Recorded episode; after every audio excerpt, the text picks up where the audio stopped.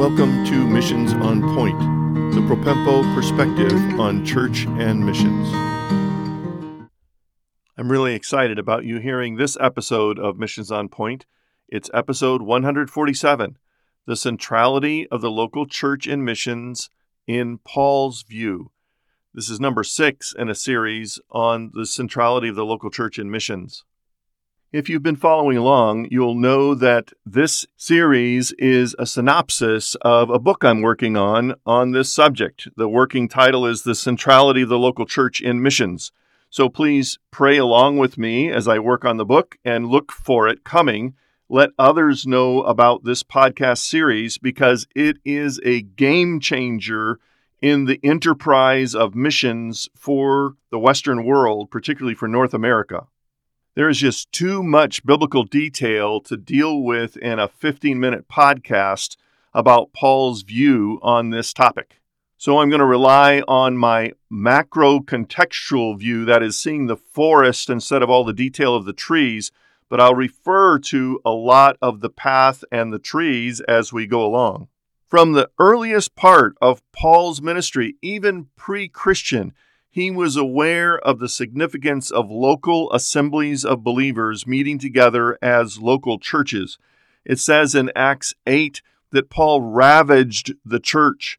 He was very aware right after his conversion in Acts chapter 9 of churches in Jerusalem, Judea, and Samaria. Doesn't that sound like the outline of the author of Acts, Dr. Luke, in describing the outline of the progress of the gospel? Through local churches in all of these regions. We see from the very beginning of Paul's life as a Christian, from his conversion and entrance into Damascus, he had deference to local church leadership. He was instructed by God, and the church helped him escape threats to his life in Damascus. After three years of being in the wilderness in Arabia, it says, he came back to Damascus and fellowship with the church again. One of the key questions you have to ask is what happened to Paul between the time he left Damascus, fleeing for his life, and returned to Damascus approximately three years later? The short answer to that question is Paul became an apostle. What does that mean? Well, it means that he had personal contact with Jesus Christ himself. In fact, the passage in Galatians 1, together with other data from the book of Acts and Paul's statements in Ephesians 3, as well as several statements to churches in his letters about instruction directly from Christ, shows that he had direct contact with Jesus. And Paul maintains that he, although he was the last and he calls himself the least of the apostles, he was never less than a full apostle when he went to Jerusalem and had a couple of weeks with Peter and with James after that second visit in Damascus, he came as a peer, as a colleague, as a fellow apostle, and that was never questioned. His status as an apostle was key to his ministry, and it becomes a key to our understanding of Paul's view of the local church. So let's just visit what Paul says about himself as an apostle. In Romans 1, he starts with Paul, a servant of Christ Jesus, called to be an apostle, set apart for the gospel of God. Romans 11, now I'm speaking to you Gentiles, insomuch then as I am an apostle to the Gentiles. 1 Corinthians 1, Paul, called by the will of God to be an apostle of Christ Jesus. 1 Corinthians 9, Am I not free? Am I not an apostle? Have I not seen Jesus our Lord? 1 Corinthians 9, verse 2 If to others I am not an apostle, at least I am to you, for you are the seal of my apostleship in the Lord. 1 Corinthians 15, 9 For I am the least of the apostles, unworthy to be called an apostle because I persecuted the church of God. 2 Corinthians 1 Paul, an apostle of Christ Jesus by the will of God, to the church of God that is at Corinth 2 Corinthians 12. The signs of a true apostle were performed among you with utmost patience. Galatians 1. Paul, an apostle, not from men nor through man, but through Jesus Christ and God the Father who raised him from the dead. Ephesians 1, Paul, an apostle of Christ Jesus by the will of God. Colossians 1, Paul, an apostle of Christ Jesus by the will of God. 1 Timothy 1, Paul, an apostle of Christ Jesus by command of God our Savior and of Christ Jesus our hope. 1 Timothy 2, For this I was appointed a preacher and an apostle, a teacher of the Gentiles in faith and truth. 2 Timothy 1, Paul, an apostle of Christ Jesus by the will of God. 2 Timothy 1:11, for which I was appointed a preacher and an apostle and teacher. Titus 1, Paul, a servant of God and an apostle of Jesus Christ, for the sake of the faith of God's elect and their knowledge of the truth. Paul was an apostle because, like the other apostles, he was called, appointed, and sent out by Jesus Christ personally as one of his apostles. He spent time with Jesus Christ. In fact, you could easily make the argument that Paul was a resident in Jerusalem contemporaneously with the ministry of Jesus Christ and knew of Jesus' ministry even to other parts of Israel, but particularly in Jerusalem. Paul's conversion came through a post resurrection appearance of Jesus Christ to him on the road to Damascus, and a later encounter, perhaps extended tutelage encounter with Jesus in the wilderness during that three year time period. Years later, Paul was asked to help with the establishment of the church in Antioch. In fact, it is extremely notable that Paul, almost 12 years after his conversion, when he knew he was supposed to be a missionary, waited until the church leaders of Antioch agreed to send him and Barnabas out as missionaries from the church. He was under submission to the Antioch church elders in his going out and his missionary sending. We see throughout his ministry his relentless priority on the local church, church planting, church leader training, and mentoring in all aspects of the church life, worship, order, and liturgy. One of the things I muse about in heaven is asking Paul to show me his minister's manual, the training manual for how ministers were to conduct services and the order of the church. Some would call it the Book of Church Order. Here's what he did through his writings.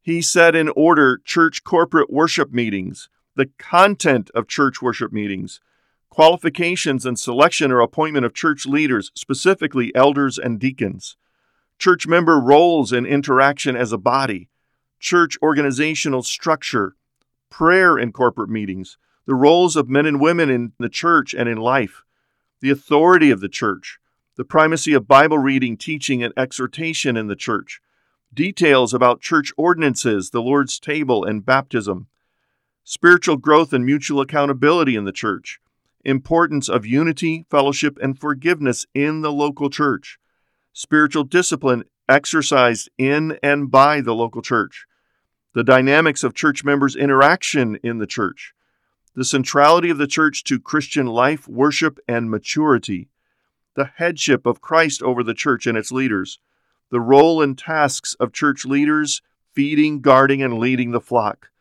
financial support for vocational church leaders, giving in and through the local church to both internal and external causes, missions through the church, the sending role of the local church for missions, the leader's role in equipping the saints for the ministries of the church, Sunday as the normal day of corporate worship and gathering of the saints, use of music in corporate worship, and by extension, the centrality of the local church as God's means for Christian teaching, gospel transformation and witness, worship, fellowship, mutual growth, and accountability.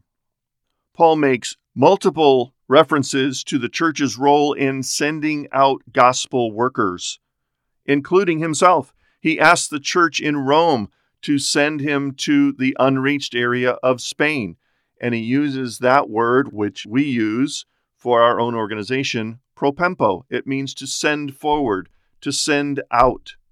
Toward the end of Paul's life, while he is in prison in Rome, he's reflecting over his ministry as he writes this letter to the Ephesians.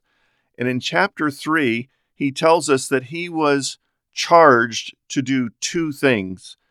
Chapter 3, verse 8 and following To me, though I am the very least of all the saints, this grace was given to preach to the Gentiles the unsearchable riches of Christ, and to bring to light for everyone what is the plan of the mystery hidden for ages in God who created all things, so that through the church the manifold wisdom of God might now be made known to the rulers and authorities in the heavenly places.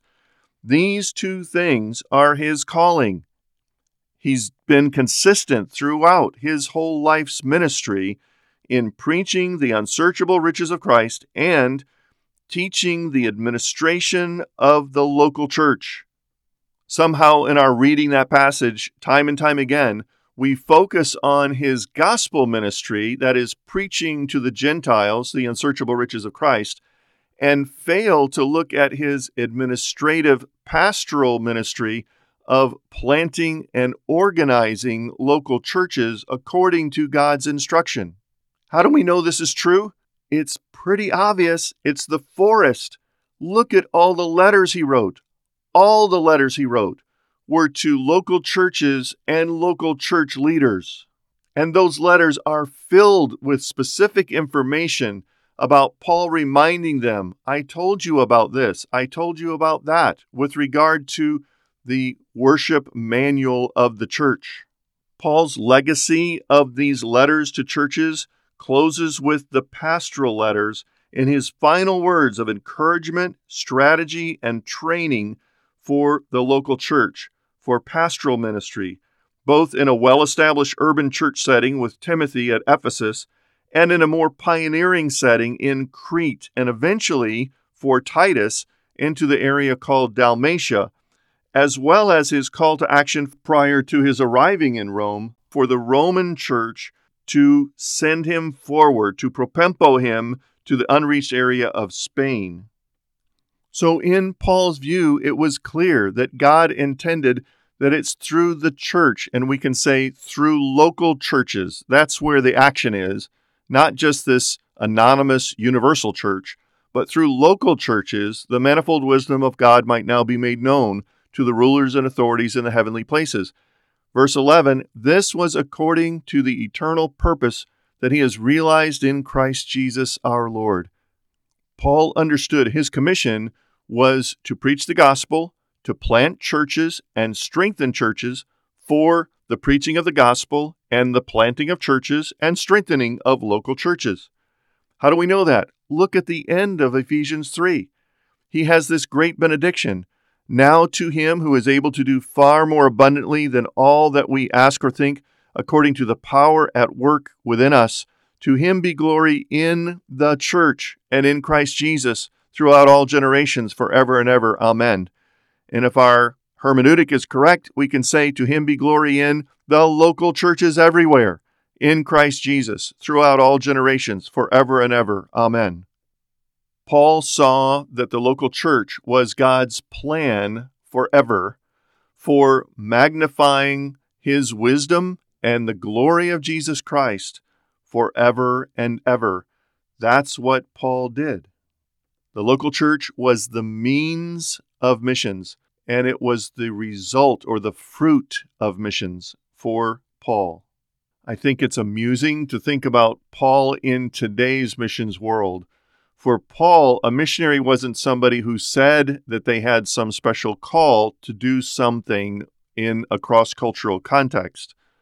For Paul, a missionary was a person who was recognized and commended by local church leaders, just like he had to wait for at least 12 years to get that commendation, so that they are experienced, godly, mature Christians going out with a purpose of seeing local churches raised up that are indigenous, reproducing local churches in their own context.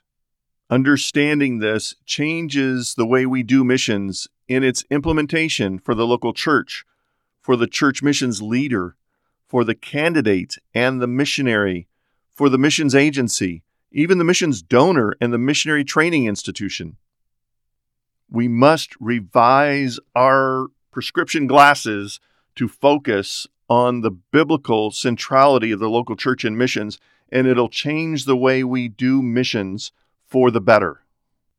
Please pray for me as I work through this series and write the book. You can send comments or questions to ministry at propempo.com. That's an email address, ministry at propempo.com. Thanks for joining us today on Missions on Point. We trust that you'll find more help and resources on our websites at propempo.com and missioserve.org. We are so thankful for those who support us, enabling us to produce this podcast. Now to God be glory in the church and in Christ Jesus forever and ever. Amen.